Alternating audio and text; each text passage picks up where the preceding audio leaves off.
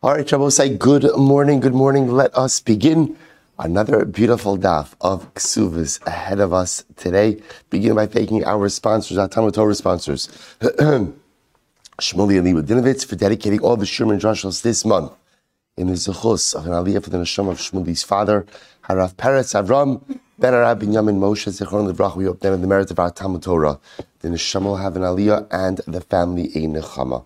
Both say today's daf is daf test. We have a little bit of a uh, little bit of catch up to do. We left off on daf ches amud beis 8b at the first of the wide lines, not the widest lines, the excuse me, the intermediate lines. So I should say the first line after the end of the short lines.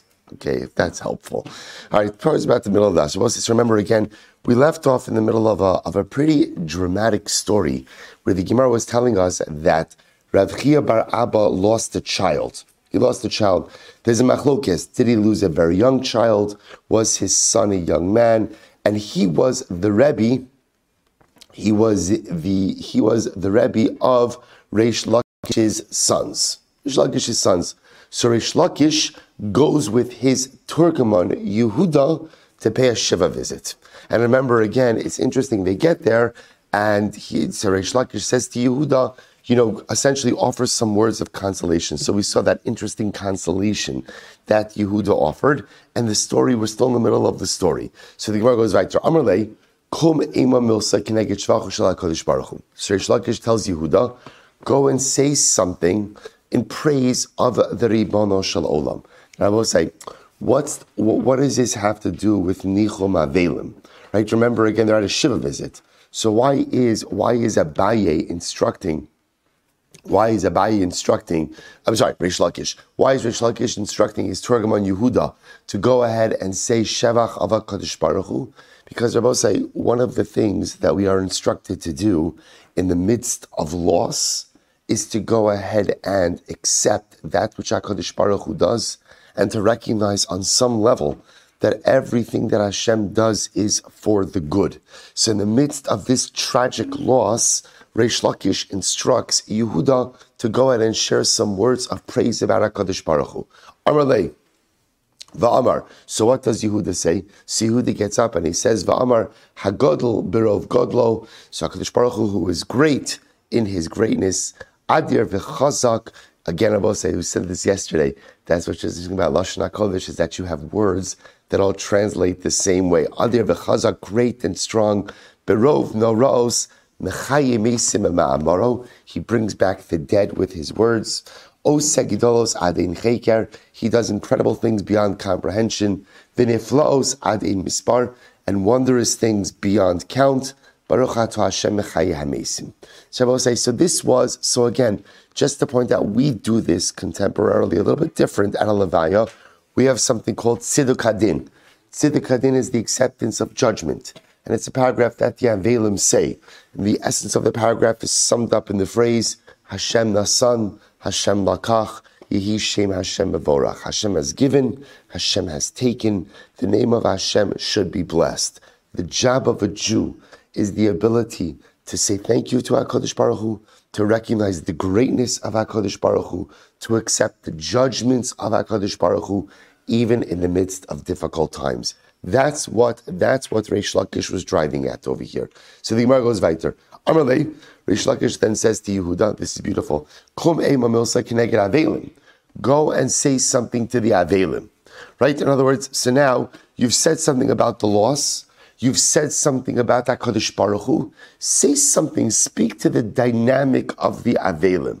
So I will say this is this is by the way, you see why this guy Yehuda what had, had he had job security because he's this this stuff like like just understand you know listen you know sometimes you get asked to speak like like you know share a few words and okay, so if you're a person who speaks often, maybe it's not such a big deal. But Lemaisa, it's very to be put on the spot to say something. So it's incredible that over here, Yehuda, Yehuda is being put on the spot by Reish Lakish, and again being asked to share all of this profundity.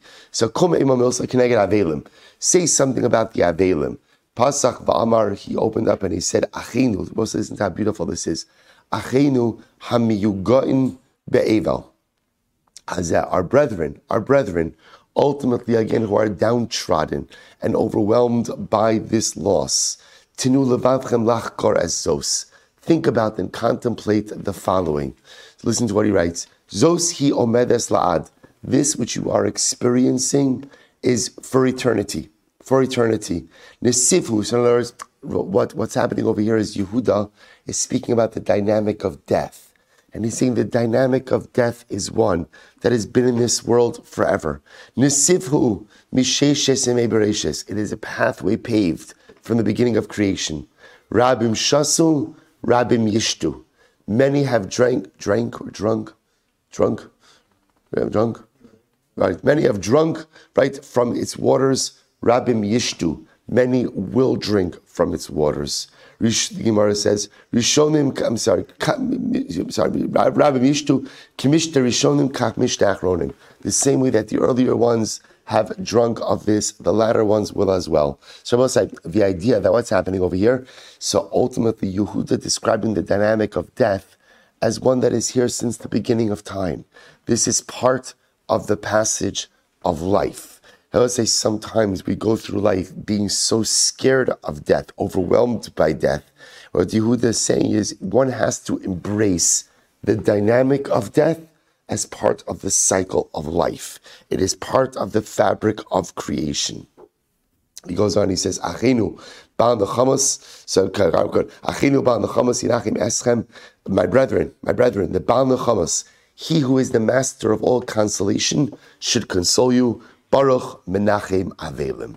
Beautiful, beautiful. Amr Abaye, Abaye says back, Rabim Shasu Lema, Rabim Yishtu Lo Lema. So Abaye, Abaye corrects.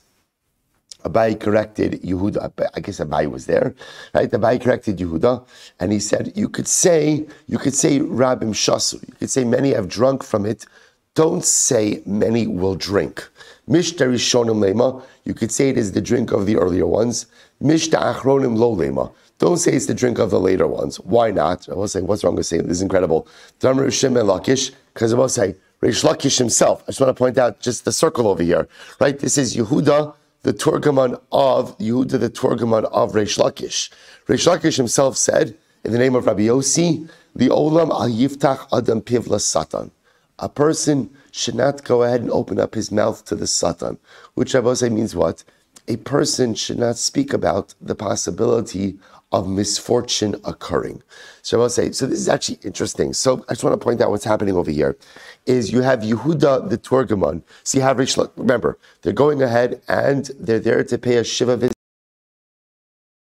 Right, Rish Lakish says to his Turgaman, say something, say something to the Avelim.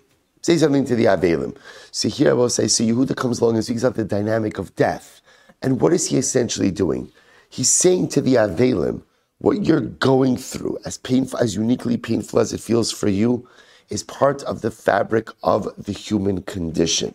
Beautiful, beautiful, beautiful words.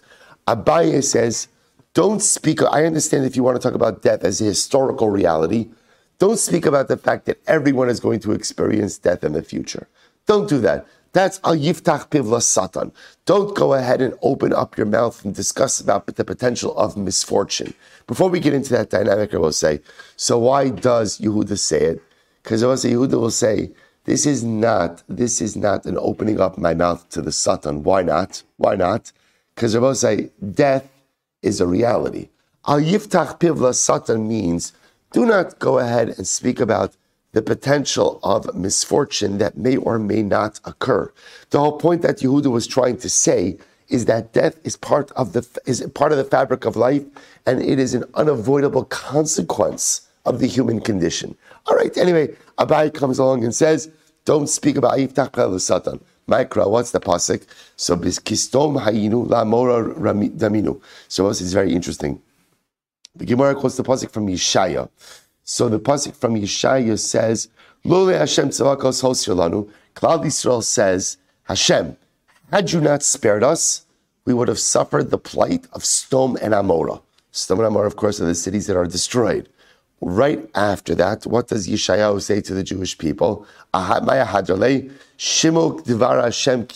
Sdom. We'll say right after that, Yeshaya calls the people the princes of Stone.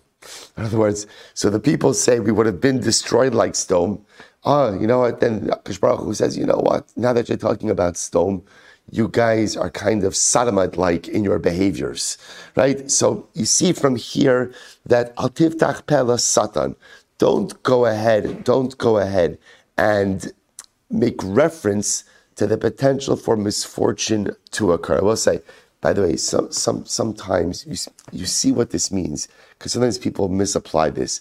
People often think Al Tiftach Pela Satan means that you can't speak about any potential misfortune because then it may occur. So that's superstitious, right? That, that's, that's, that's kind of like the misunderstanding of Ayin Hara. Al Tiftach Pela Satan means that will say the way it works in this world is that each of us has like a file cabinet of Averas. Let's be honest. I'm, Halavai, it's only one, right? right? But right, even that one might have like five, five, uh, five levels. Right? So we'll say, so what happens? In general, what we say is Chash Baruch Hu loves us, so he keeps the file cabinet closed. Keeps the file cabinet closed. Don't do stuff in life that causes a Chash Baruch Hu to open up the file cabinet. So that's what's happening over here. Klal Yisrael makes a reference, oh, we were, we were almost destroyed like Sodom and Amorah. Hey, why, why, why bring up Sodom and Amorah? Then once, once they do Chash Baruch Hu says the truth is, guys, you're actually not so far off from Sodom and Amorah. That's Al Tiftach Pela Satan. It's almost the same dynamic as Ayin Hara. Don't go ahead and behave in ways that causes HaKadosh Baruch Hu to closely look at and investigate your shortcomings and failures. Amrle, It's beautiful. Now, Reish Lakish says, Reish Lakish says to Yehuda, say something beautiful corresponding to the people who come to be Menachem Ovel. So the Gemara says, listen to this. Pasach va'amar. This is so beautiful. Achenu gom lechasadim elei gom lechasadim hamachzikim beviso shel Avram Avinu. So Yehuda gets up and he says, he says, my brethren, achinu, my brethren, gom lechasadim, those who do chesed, the sons of those who do chesed, who go ahead and hold on to the bris of Avram Avinu. Said this is actually very beautiful. We often think of the bris of Avram Avinu as what? As what? Bris Milah. Look at Rashi. Uh, look at Rashi. This is so beautiful. Avram shegamal chasadim dichsiv vayita eshel Rashi tables achila shtina shtia levaya or lina. So let's say, what's the real bris of Avram Avinu? The real bris of Avram Avinu was chesed. Chesed. Avram Avinu was kulo chesed, all chesed all the time. So ultimately, again, those who do chesed are holding on to the bris of Amram Avinu. Achinu bal hagomel yishalim lechem gmulchem baruch ata baruch ata mishalim hagmul. My brethren, the one Bal HaGemul, the one who goes ahead and controls all reward. Yishalim Lechem Gemulchem should reward you for all of your chesed. Baruch Atam Shalim HaGemul. Absolutely beautiful. Absolutely beautiful. Amalei. So Yehuda's on a roll over here, right? So Reish Lakish says, Reish Lakish says, Amalei, Kum Eima Milsa Kineged Kol Yisrael. Give a bracha to all of Klal Yisrael. Pasach va'amar. Rabbi say Ches Amud Beis about eight lines up from the bottom. Pasach va'amar. Ribona Olamim. Pedei v'hatzel malay toshes amcha Yisrael min adever. Shabbos says, listen to this. So Yehuda gets up and he says, Ribona Olamim, Master of the universe, redeem and save and spare your nation Yisrael from dever, pestilence, cherev, war or sword, biza, plundering, shida, fonye, rakon, drought, blight, mikol paronios, hamisrakshos, ubaos, laolam. From any misfortune was going to come into the world. Tara mikra, va'atos sana, Baruch before they call out, may you be able to answer, Baruch atah, otzer hamagefa. Incredible, incredible.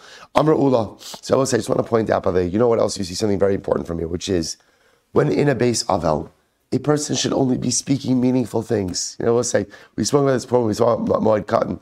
People sometimes think when they go to pay a Shiva visit that it's their job to distract the avel, the job to distract the mourner. So you hear people speak about the most inane things. So first of all, number one, you're not going to distract the avel. When a person has suffered a loss, no matter what small talk you're going to make, you're not going to distract them from their loss. And furthermore, that's not the point of Shiva. The point of Shiva is to be steeped in your loss. The point of Shiva is to truly process your loss. And you see from here, again, Rish Lakish is coming into the base of El. I'll tell you something interesting. What's missing from this exchange over here? What's missing from this entire exchange? Right? There's no exchange, right? Who's silent this entire time? Abba, which is which is which is interesting. Which is interesting. Now, maybe he wasn't silent. The Gemara is just telling us one side of the exchange. But what's interesting is it's also possible he lost a child. He lost the child. A traumatic, overwhelming loss. It's also possible that he has absolutely nothing to say. So when he has nothing to say, you have Rish Lakish telling Yehuda, give brachas. Just give brachas and let's leave. Let's leave. Incredible. Both said, listen to this next Gemara. This is pretty wild. Pretty wild. Amr Ula, from Masnisa, Tana, Asara kosos tiknu chachamim bebeis Chazal instituted that you should drink 10 cups of wine in a base avel. Now, not everyone, not everyone. You'll see again, about say it's actually referring to those partaking of a seuda in a base avel. Listen to this. Here we go. How do you get 10 cups of wine? Shlosha kodem achila, three cups before you eat. Because everyone knows you need three cups before the suda to loosen up the kishkas, right? To go ahead and make sure that the food is able to take.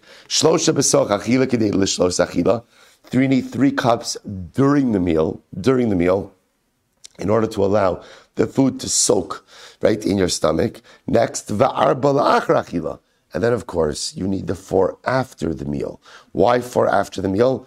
It's not for you, it's for benching. Echad kineged hazon, ve'echad kineged birkas haaretz, ve'echad kineged bona Yerushalayim, ve'echad kineged hatov ha'metiv. So you have one cup corresponding to each of the brachos of benching. So a total of a total of ten cups, three before you eat, three during the meal, and four corresponding to each of the brachos of benching.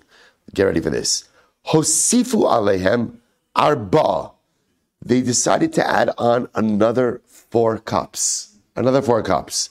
Why four cups? Kineged chazon. It's actually very beautiful. Kineged chazoni ha'ir one corresponding to the rose. Now, who are the Chazan? Look at Rashi. Kineged Chazan here. Tziknu lahem bracha alav lefisha yushamashi ha'ir lis asik b'meisim b'shar tzarech tzibor. Say the Chazanim are the Gaboim. So they added on another another cup for the Gaboim. Now, both say why the Gaboim? Why the Gaboim? Because the Gaboim were the ones who often made the arrangements for the Shiva home the timing of the Levaya Avron. This is this this cup. This cup is mamish for the Gaboim, right? The Gaboim, the Gaboim were in charge of everything, so they made sure everything ran correctly in the kila. So one cup, kineged the Gaboim. Next, the echad kineged parnos yair. One for the Gvirim, the wealthy individuals of the city. There was a beautiful look at Rashi. This is beautiful. The wealthy people were often the ones who picked up the bill for the, for, for the poor who were unable to afford burial expenses. Burial expenses. Listen, by the way, I will tell you just because sometimes we don't appreciate the community that we live in. You know, we have one funeral home, Levinson's, and, and I will tell you one of, one of the incredible chasadim they do is that when there is someone who is unable to afford a levaya, they, they, they will pick up as much of the cost as they, as they need to, which is, as someone who's lived in other communities, you do not find that. You'll find communities that fundraise for levayas, absolutely. But to, to have, again, it is definitely the one of the one of the perks of being a monopoly. Baruch Hashem, but but but but Lamaisa, but Lamaisa, they it's it's an incredible incredible thing. So in, in yes, you didn't you didn't have a funeral home like that. So who picked up the tab for the Levias? So the Ashirim, the Gvirim, the wealthy people of the community. So therefore, again, there was one cup for the wealthy people. Ve'echad kineged beis hamikdash. One for, one cup for the Beis Hamikdash, because I will say, now what does the Beis Hamikdash have to do with this? So I say, look at Rashi. Tiknu alav birchas nichumim shinachmu amakom bevinyanom me'avelu shalom will say, it makes sense. Because remember, this is in a Beis Avel. This is in a Beis Avel. So in a Beis Avel, where we're mourning over personal loss, we have another cup reminding us of the loss of the Beis Hamikdash. Next, the Echad kneged Rebbe Gamliel. Both say one cup for Rebbe Gamliel. Now we'll see why that is. Both say, so now we'll say, in a Beis Aval, we've got 14 cups of wine.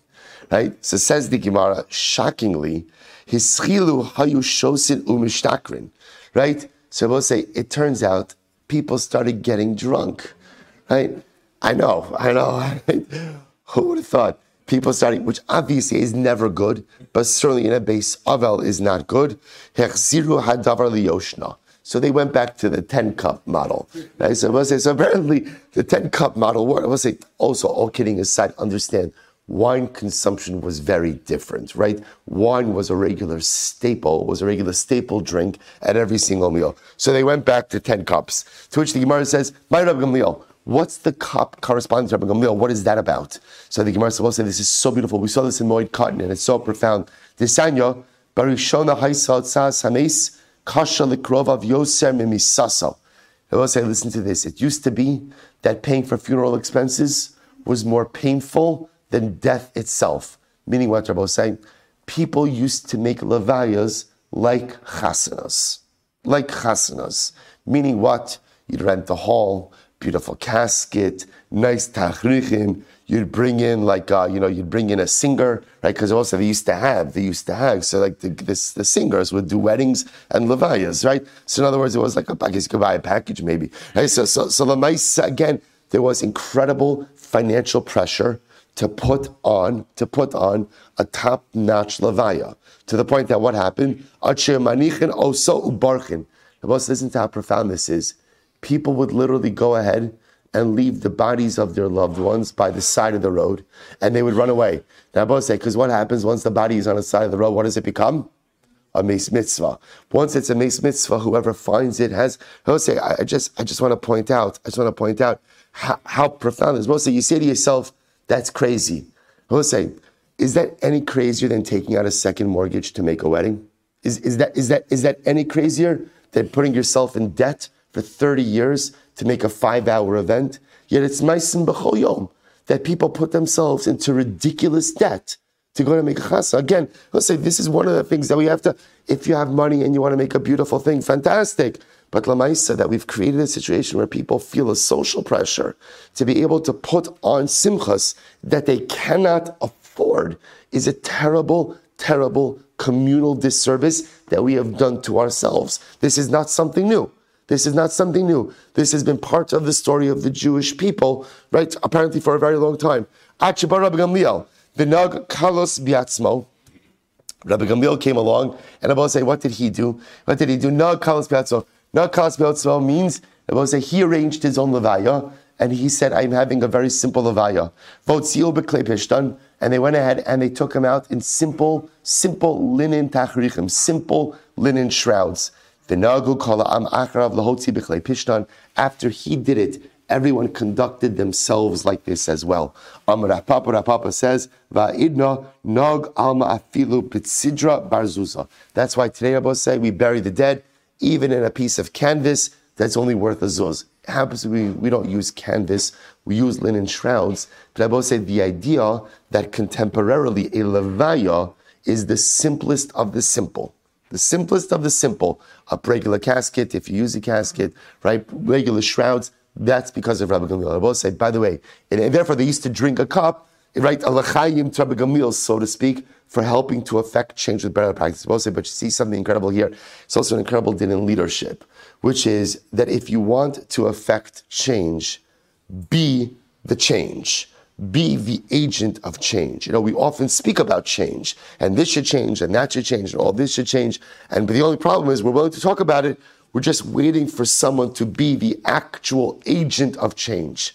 And I want to say what the Gemara, what Rabbi Gamliel teaches us is be the change you want to see occur. Be the change. Be the agent of change. Be the vehicle of change. That's how you affect. Obviously, Rabbi Gamliel has the position right? And Rabbi Gamliel has the power and the authority, and when he does something, people watch Rabbi saying, you'd be surprised. We, we all have a sphere of influence. And if we truly feel that certain change has to be made, be that change. Incredible. Let's go weiter. I'm Rabbi Lazar. I'm say back to Ksubis.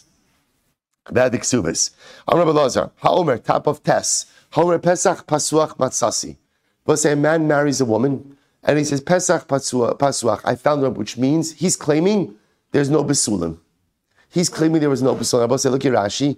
Haomer Pesach Pasuach Matzasi. V'tainas tamim elo. The Rabbi say in this case, he's not claiming that there was no dam. He's not claiming that there was no blood.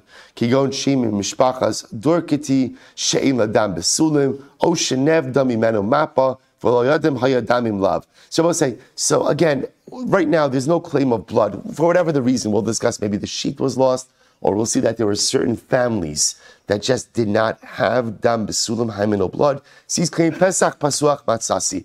Literally, again, I found no besulim. Right? Ultimately, again, there, there was no there, there, was, there was there was no blockage to penetration, and therefore halacha is claiming that she was not a basula. So the Gemara says, so ne'eman shalav. Now, both say he's believed to answer her upon him. Now, understand what's happening over here. Both say, is he believed to answer her status? Is he believed to answer her status? No, he's making a claim. Now, what can he do? He's believed Lagabe himself. So essentially, he's making a claim. What's the claim he's making? You're not a basula. Implicit in that claim that he's making is what? You committed adultery. Now, both say he's not believed to label her an, to, to, label her an adulteress, right? That he's not believed. That's a claim that requires eidos. What he's saying is shavi anafshe chaticha di isura. You could make something prohibited to you, and you're believed. Lagabi Rashi nemer on the Osra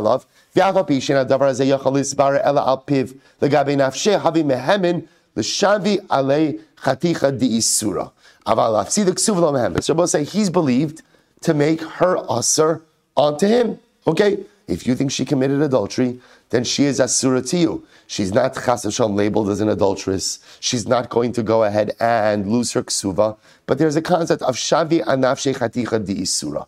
You can make something asur to you. So Gemara says va'amai, but why is that? Svek svekahu. We'll say it should be a double safek. What's the double safek? Safek tachtov, safek in tachtov. So first of all, safek number one, maybe she did have relations with someone else. But maybe it happened during Erison Maybe it happened after, but before Erisin. And if it happened during Erisin, Safek Ba'one, Safek Baratzon. Maybe she was violated against her will. Maybe she was complicit. So because you have a svek svek, say in general with a double safek, we're generally able to be mako. If that's the case, even if he claims Pesach, Pasuach, Matzasi, I found an opening, Lemaisa again, she should still be permitted to him. Possibility number one is where he's a Kohen. So we'll say, remember again, a Kohen, his wife is asura to him if she has relations with another man, unfortunately, even if she's violated. So therefore, in that case, there would only be one dekabel be'avua, echad. The other possibility is that maybe we're talking about, maybe we're talking about a Yisrael, and we're talking about a young girl whose father accepted kiddushin for her less than three years old and one day. I will say, by the way, I just want to point out because I, when we because when we speak about these these conversations about marrying a minor and the uh, young girl and the Gemara talking about having relations with a minor, Shabbos say so. Obviously, we read these things, and just to be honest, it's it's shocking to us. It's shocking to us, right? And it's it's it's overwhelming to us and again, to be clear, obviously, from the lens in which we look at it, it's unequivocally, overwhelmingly, and undeniably wrong. Wrong, to, to be very clear. Obviously, the Gemara is dealing with a different system, a, a, different societal system, just like we've seen the concept and construct of marriage is something fundamentally different. This notion of marriage at a young age, I will point out that if you remember again, we did see in Yavamis how the Gemara spoke about the idea that even if one is marrying a younger girl, one should not consummate that relationship until she becomes a bogeres. Granted, Bogeres is 12 years old and six in six months. It's not like it, for our sensitivities, it's not like it fundamentally changes. But I just want to point out that Chazal had that sensitivity to a young girl as well, even though technically it might be permitted. But Lamaisa, they had that sensitivity. So I just, it's, uh, I've spoken, no, I've had this conversation with a number of you offline. It's important to, to mention it because again, we're learning it from the construct of Chazal, but it's important to, to acknowledge the fact that, that Lamaisa, obviously contemporarily, this has fundamentally and wholly changed. It's important also to acknowledge that it's a bit shocking to our contemporary understandings and sensitivities to read things like this. But Lamaisa Chazal shared that sensitivity that was reflective of their time. But Lamaisa, again, we're looking at a totally different construct. So the Gemara goes right. The Gemara says as follows. The Gemara says, "My kamash malan." So fine. What are you teaching me? So Tanina, we learned this already. Ha'omer isha kidashticha lo kidashtani. If a man says to a woman, "You have betrayed," betray, my Homer isha. Man says to a woman, "We're married." She says, "No, we're not." I've actually had couples in my office like this, right? You know, so, so, right, right, we're married, right? No, no, we're not. So, so here they have mamish like here they're arguing about whether or not they're married. So what's the halacha? Sihimu taris bekrova v'hu asur bekrova So we'll say it's interesting. So what's the halacha in this case? He can't marry any of her relatives, but she can marry his relatives. Meaning what? I will say. In other words, you can make a claim. You can make a claim, but if you have an unsubstantiated claim the only person that claim affects is who? Is who? Is you. Because there's a concept of shavi anaf shechatichidi. So I'll give you a perfect, I'll put you a perfect example. Right? I have a steak on the table. I have a steak on the table. And I say, that steak is treif. And you say, I bought it from Wasserman. What are you talking about? I just bought it. So I'll say, what's the halacha? What's the halacha? Right? Can you eat it? Can you eat it? Absolutely. Absolutely. In other words, my claim doesn't have the ability to create a halachic reality for anyone beyond myself. So now what we're saying is, a guy says, a guy says, Pesach pasuach matzasi. She's not a basula. Okay, she's not. A, you're, not bringing eidos. You're, not, you're claiming she's not a basula. Okay, so effectively, what's happened over here is you've made this woman usher to you. You have it right legabe her. She gets her ksuva. She's a regular woman. You haven't changed your status. So is that what you're coming to teach us? If that's it, we've learned that before. So Ma'adatema, Hasam Devadai Kimle, Shabbos say, you might have thought like this. When do we say Shabia Anaf Disura? In a situation where, we, where, where the man could be sure about his claim. Like where he claims, I married you. He's sure about that. Aval Mekam hu de kamle. I will say, maybe in this case over here, in this case of Pesach Pasuach, I will say, Here's what's going to be interesting about the case of Pesach Pasuach Matzasi. When a guy comes along and he says, Pesach Pasuach, right? There wasn't, there wasn't open, in other words, there, there, there was no Basulim. They will say, you know, what do we say to him? What do we say to him? We kind of give him a little bit of a look. And we say to him, how do you know? Right? In other words, what level of experience are you coming into this first interaction with that you know what this is supposed to feel like and what it's supposed to be like?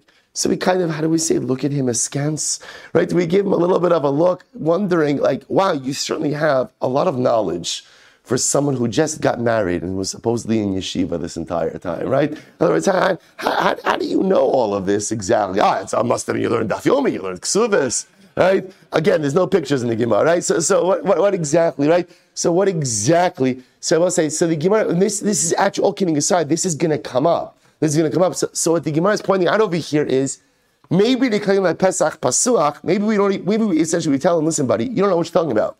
You know, you, you might think you know what you're talking about. You might think that you know what this is, what, what resistance is supposed to be like.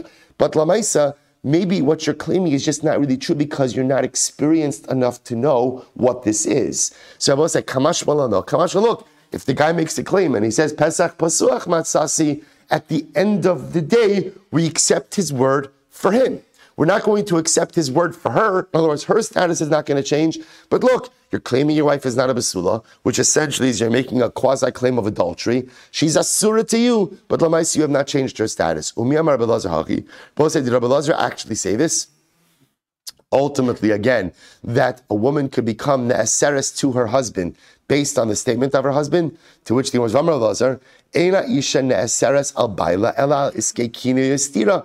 You know, Rabbi Lazar said the only way a woman becomes asur to her husband is through kinui and stira. Now, we're going to see this in Maseches Sota, right? Remember again in Maseches Sota, we know that there's a concept. Kinui means a husband warns his wife not to be alone with a certain man. Stira, then what? She's alone with that man. And kinui and stira take place with the presence of Edom, with the presence of witnesses. So I will say, so Rabbi Lazar said, a woman only becomes asura to her husband through kinui and stira. And like the event that occurred, I will say that is a reference to the event of David and Bathsheba. We'll discuss that. The Tizbara, one second, David and Bathsheba. The Tizbara, Maisa Shaya Bikini Stir Hava. The mice of David and Bathsheba happened with kinui and stira. There was no kinoi and stira there. Va'od mi asra. Furthermore, it was Batsheva asura to David. To which the Gemara says, no, no, no. Halo kasha. This is what it means to say. Here we go. Eina isha ne'asaras al. Ela al iske kinoi stira. A woman only becomes asura to her husband if there's kinoi and stira if there is warning and seclusion, in other words, warning about a particular man, and then seclusion with that very man. The Gemara says, and the proof you could bring to this is from the episode of David and Bathsheba, where there was no warning and seclusion. In other words, Uriah Achiti, Bathsheba's husband, never warned her, so to speak, about David HaMelech. And therefore, again, ultimately, Bathsheba was not prohibited to David. And I will say, the story of David and Bathsheba is much more complex than what's being brought down over here, but we'll just go with it for now. So the Gemara says, Mika Makom Kasha. And I will say, here's our problem. Here's our problem. We just said Rabbi Lazar saying that what? Homer Pesach Pasuach. Reuven comes to Din. He marries Rachel. And he says, Pesach Pasuach Matsasi, which essentially means no Besulim. What is he making? He's making a claim she must have committed adultery. What did Rabbi Lazar say? What did Rabbi Lazar say? What are those to say? He's ne'eman, he's ne'eman la'osra alav. He's believed to make her Rachel usher to him, to him. So now we have Rabbi Lazar saying the only way a woman becomes asura to her husband is how? Through kinui and stira. Through kinui and stira. Okay, so I will say, so what's going on over here? To which the Gemara says, Mikol makom kasha, kinui stira in, pesach pasuach lo. Well, the tamech, Kinoi ustira in edimlo. But here's the other problem. The other problem is kinui and stira is clearly not the only way that a woman becomes asura to her husband, right? How else does a woman become asura to her husband? Ultimately, again, through edim, right? If you have testimony that a woman was mizana, that a woman committed adultery, that also prohibits. So kinoi and stira is not the only mechanism. El hakikar, what it means to say. Here we go. Eina isha ne'eseres al baila be'ed echad, ela b'shnei edim, a woman doesn't become asura to her husband through an Eid Echad. I will say, right? Let's say Reuven is married to Rachel. Eid shows up and says, I saw Rachel being mizana, having adultery with Shimon. Okay, I mean, not okay, but Lamaisa, it's an Eid Echad, it doesn't do anything. A woman only becomes asura to her husband with two Eidim. Rabbi Laz is coming to say is, Ukinu yestira afilu be'ed echad nami. Oh, so I will say now when it comes to kinoi and stira, ultimately you know say. So we're going. We'll see this in Masechah Sota. But what the Gemara is suggesting is as follows: that Allah lamaisa could very well be that if a wife is warned in front of two witnesses, then if there's subsequent seclusion, even in the presence of Eid Echad, that could go ahead and answer her to her husband. Upesach pasuach kishnei eidim dami. Wow. And Rabbi Lazar will say that when a man makes a claim of Pesach pasuach, Pesach Pasuach is like is, is as powerful as a claim as two witnesses.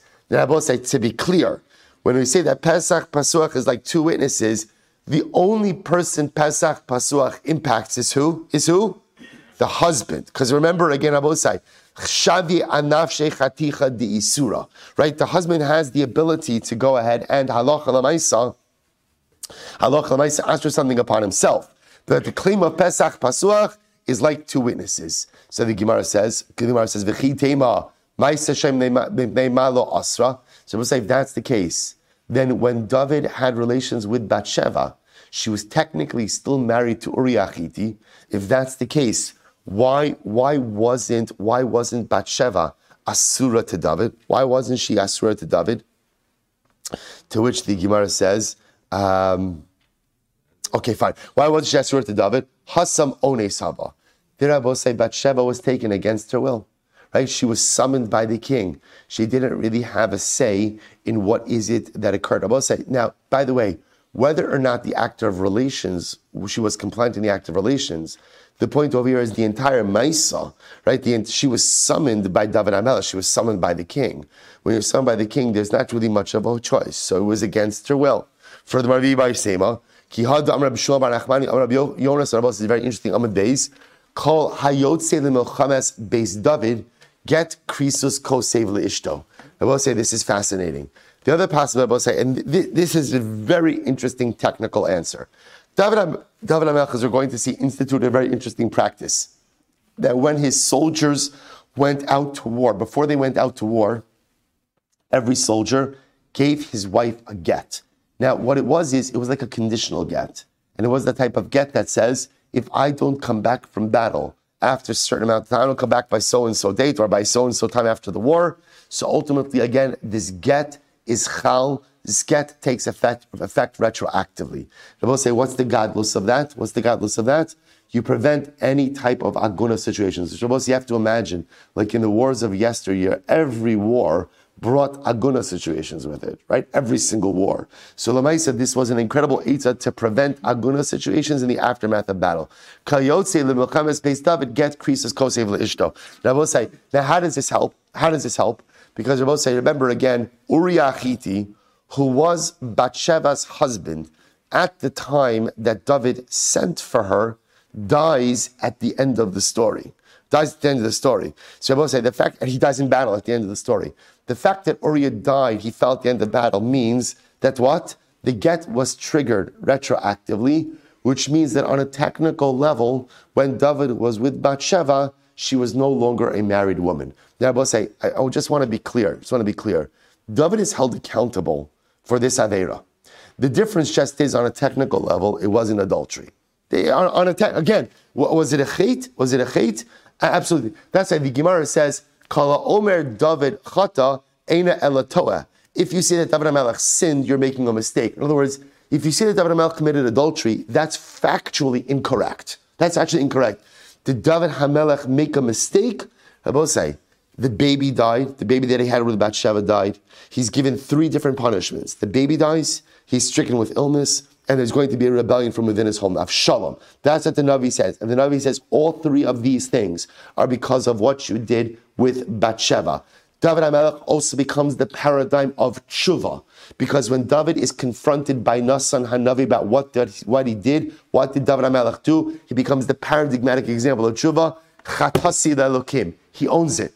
David HaMelech is the, is, the, is the quintessential, paradigmatic Baal Tshuva. Because I say, both of us, when confronted with something we did wrong, usually do what? There's a whole process, right? There's denial, right? There's denial. And then after denial, right, there's, there's ultimately, again, rationalization. After rationalization, there's quasi acceptance, or I should say, first, then there's right, there's denial, there's there's rationalization, there's blame, quasi acceptance. Sometime later on, right, uh, there, there's some level of acceptance. David Hamelech out of the gate, out of the gate, he's confronted. Chatasi, I did it, I did it. I'm sorry. I own that he is the quintessential Baal Tshuva. So Rabbi says, so therefore the Gemara says, but because technically Bathsheba wasn't married, because there was a retroactive get, Therefore, she was not asura to David. They will say, by the way, where did David get this idea from to go and institute a get for every soldier who goes out to war? This is actually very interesting. Dichsiv, second law in Testament base, Dichsiv, Ves Achecha, Tifko the Shalom. We'll say the pasuk over here, the Gemara is quoting is from Shmuel Aleph. Ves Achecha, Tifko the Shalom. So we'll say this is during the war with Goliath, during the war with Goliath. David is just a kid. He's not in the army. He's a shepherd. So Yishai, David's father, sends him to his brothers, who are all valiant generals. Go out to your brothers. Go see how your brothers are doing. Ve'es arubasam tikach. Take their aruba. Take their aruba. So the Gemara says, "My ve'es arubasam tikach." What's arubasam? Tana Yosef, dvarim ha'me'uravim beino lebeina. Take the things that connect your brothers to their wives. Take their kiddushin, take their kiddushin, and have them write a get for their wives. Say, David was instructed as a young boy by his father Yishai to go to his brothers and tell their brothers in the name of the father, each of you write a get for your wife in the event that you don't come back from battle. So David saw this practice with his brothers and with his father. And what did David do when he became king and now commander in chief of the armed forces? institutionalize this practice. Whoever goes out to war ultimately gives a get to his wife. I'll tell you something absolutely beautiful. The Kotzker, the Kotzker, says something amazing. He says, What's the pshat? He says, What's the pshat? He says, Kalayotzi le Beis David, get krisus kosei. Whoever goes ahead and gives guy go, goes goes out to war. The Melchemes Beis David. Anyone who went out to war of David Hamelech gives a get to his wife. So the Kotzker says everyone thinks about this from the vantage point of the wife, right? Now, what's the goal of it to prevent aguna? The Kotzker says there's another reason. There's another reason why. When you go out to battle, you have to have your mind on one thing and one thing only, which is what? The battle. So the Kotzker says it's actually profound. Giving a get to your wife before you went ahead and went out to war was also compartmentalizing your family. That it was saying to your wife, for the next little bit, when I go out on the battlefield, I'm not thinking about you. I love you. I'm not thinking about you. Because if I think about you, I'm not thinking about the battle. If I think about you, I'm not thinking about my fellow in arms. If I think about you, I'm not thinking about the enemy. So the Kotzker says, giving a get, giving a get, ultimately again was a way of also allowing the soldier to have singular focus on the matter at hand. And I was, I was thinking about this Kotzker, and what an incredible idea because the Kotzker is also giving us the recipe to success. That sometimes, in order to be successful in life, there has to be tunnel vision. You know, we speak about tunnel vision as being a bad thing, and sometimes it is.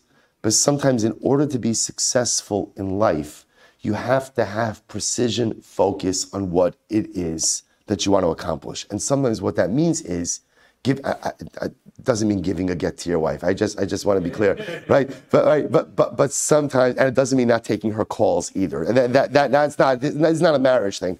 I, I I mean that that's sometimes what it means is you have to shut other stuff out. And sometimes it's difficult because the other stuff is important also. And right, and if you think about it in life, on any given day, there's a whole bunch of important stuff.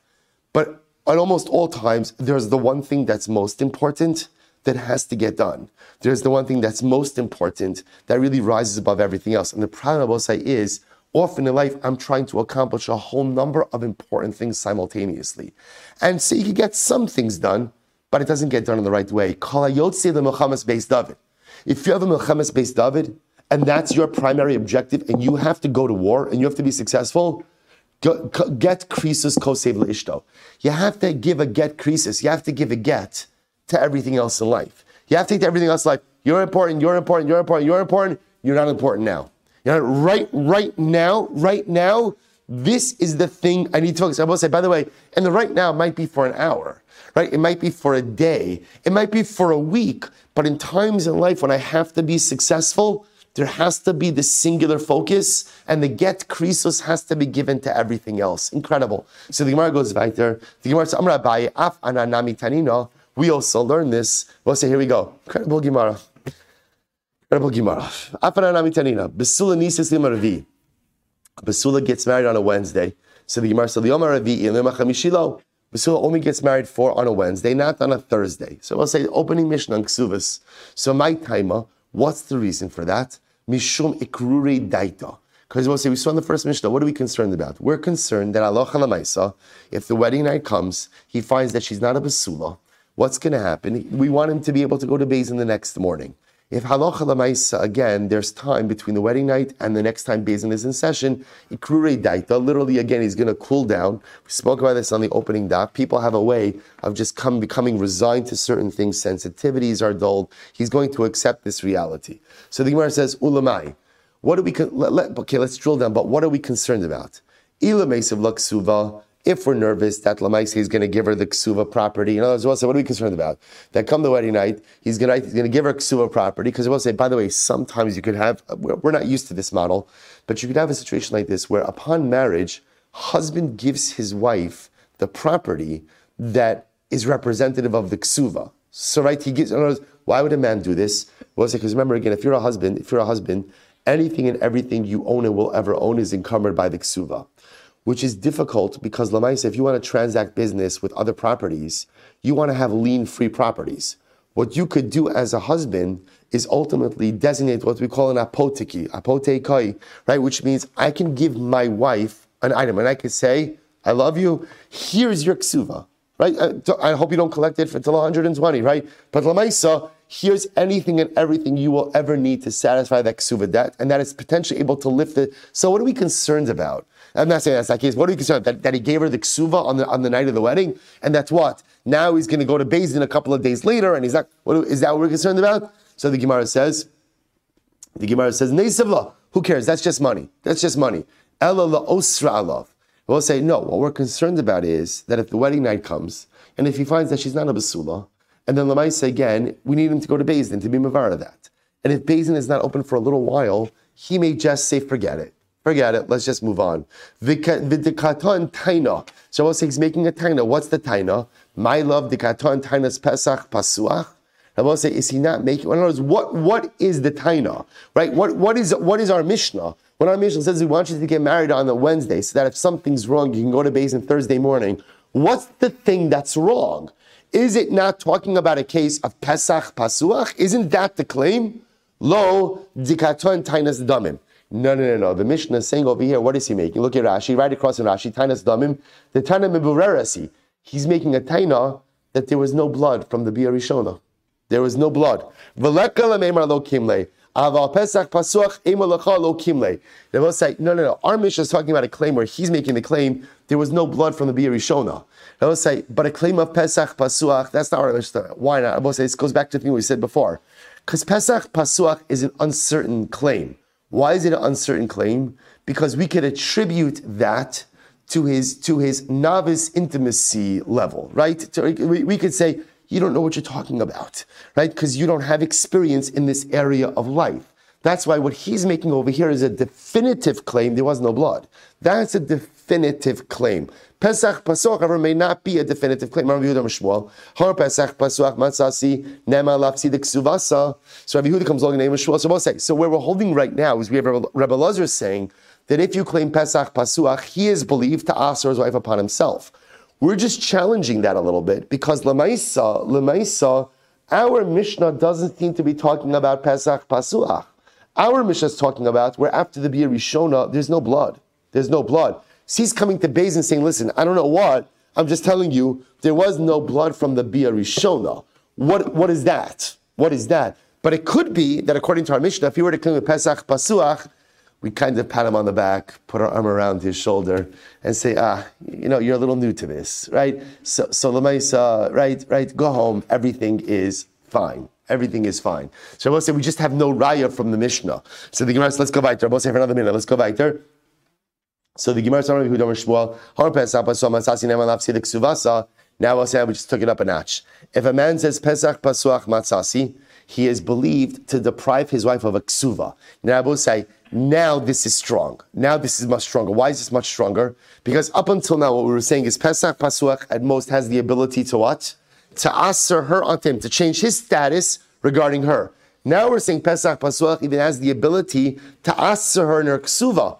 Am Rav Yosef, my kamashron. We learn this, Tanina, we learn this. We'll we'll stop over here for today. We'll pick up with this case, a great, great case. Shall we say? Our first week of ksuvas. Incredible, overwhelming, fantastic, beautiful. Shkoyach and a good Erev Shabbos, everyone.